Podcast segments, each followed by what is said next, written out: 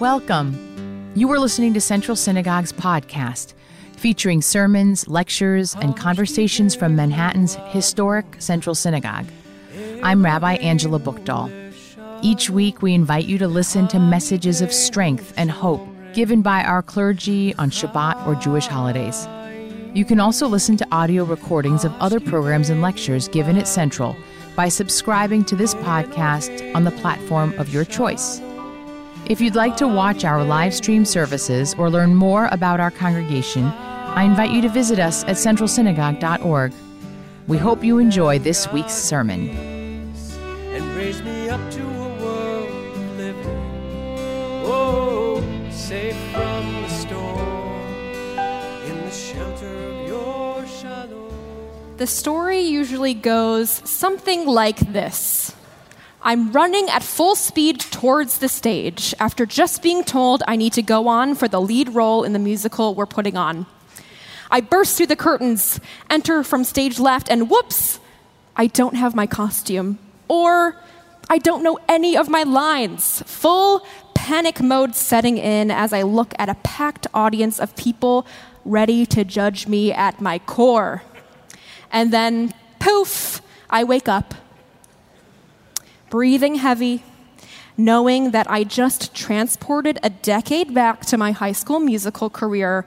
Yep, you guessed it, I was having a stress stream, typically plaguing my sleep around the high holidays, as I am a perpetual worrier, even apparently when unconscious. A comment I frequently get after services from people attending for the first time, and there's many of you here tonight, is wow, it's just like a Broadway show, which I totally get because to my left are seven Broadway caliber musicians, some of whom literally leave here to take their spots among the orchestra for shows like Camelot and Parade, just to name a few. And when I get this comment, my initial reaction is, I'm so glad it isn't, knowing that I intentionally did not go down that road. The shining lights of the stage brought me so much joy as a teen, but it also brought pain and heartbreak that still wakes me up in the middle of the night after I've transported there in a dream that feels way too real. In Parshat Re'eh, we are told that throughout the three festivals, the Israelites would need to present themselves before God, not showing up empty handed, each with their own gift according to the blessing that God gave them. In other words, no one could possibly bring two gifts that were alike due to God blessing each of us with unique skills, talents, and purpose upon our creation. The Mishnah Sanhedrin backs this up, stating that when God stamped all people with the seal of Adam, the first human, not one person was made similar to another. I read this and asked myself, why would we waste time striving to be anyone but ourselves, knowing that each of us is individually blessed by God to be unique? There's a Hasidic tale in which this question rings true. Reb Zusha was laying on his deathbed surrounded by his disciples. He was crying and crying, and no one could comfort him. One student asked his Rebbe, Why do you cry?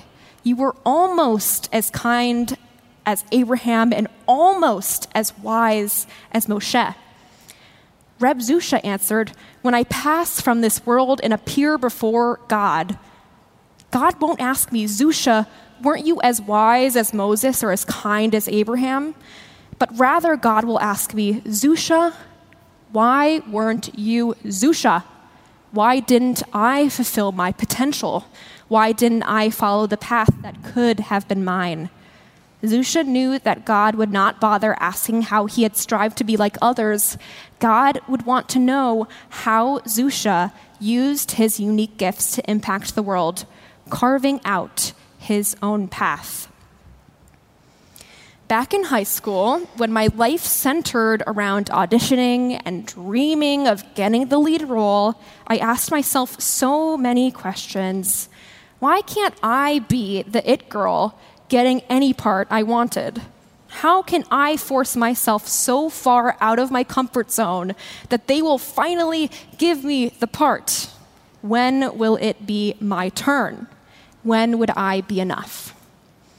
I was praying for the demise of others who were auditioning. They were the competition, but also people I had been friends with since elementary school. I was stuck in an endless cycle of comparing myself and stoking the fires of jealousy when others got the part or the solo over me, desperately wishing I could be someone else, someone who was chosen. I went to a summer theater camp where the director picked apart my appearance in front of the whole cohort, telling me all the things that would detract from my ability to get parts, all the things I couldn't change about myself my height, my build, my hair, my eye color. I was labeled by this man as too average. I wish I could hug that 16 year old hearing those words. Words I'm sure the director doesn't even remember now, but words that would echo throughout the unfolding years. In that moment, that girl wanted to be anyone but herself. It would take time and years of healing to overcome the insecurity caused by those critiques. If only I had realized what I know now that my strengths, my talents, and my skills would be embraced somewhere entirely different, and that the path to a happy life was simply finding myself and embracing the unique blessings God gave to me, embracing me once I accepted who I am and realized the power I had inherent within me, that would be when I would thrive. We are in an age where we endlessly scroll through our social media feeds, seeing our friends' perfectly curated photos and posts fly by, wondering to ourselves how they could have it all figured out.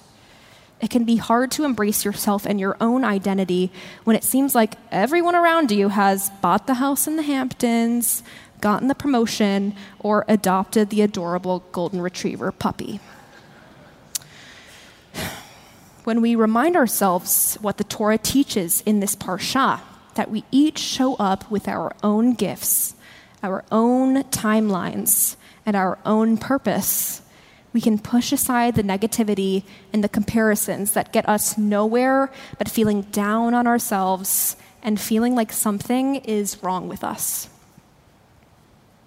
Last week, I was in Oregon with my husband on vacation, and on our last day, we stopped into the famous Powell's City of Books, a gigantic bookstore with countless rooms, floors, and thousands of books.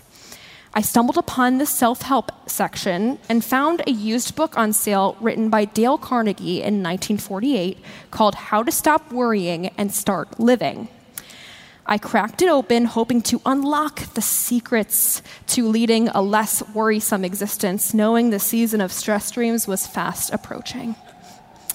There, I found a quote, highlighted by the previous owner as if it were waiting for me. It read, you can sing only what you are. You can paint only what you are. You must be what your experiences, your environment, and your heredity have made you. For better or for worse, you must play your own little instrument in the orchestra of life. Reading that quote, I felt like I had cracked the code. All we can strive for in this life is to bring our own gifts to the table contributing the music of our own souls, playing our own tune, and coming into ourselves without adapting the melody of another.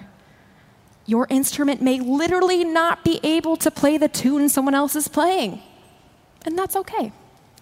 Your instrument has its own range, tuning, and style unique unto itself. Your instrument holds power as it was given to you by God a blessing only meant for you.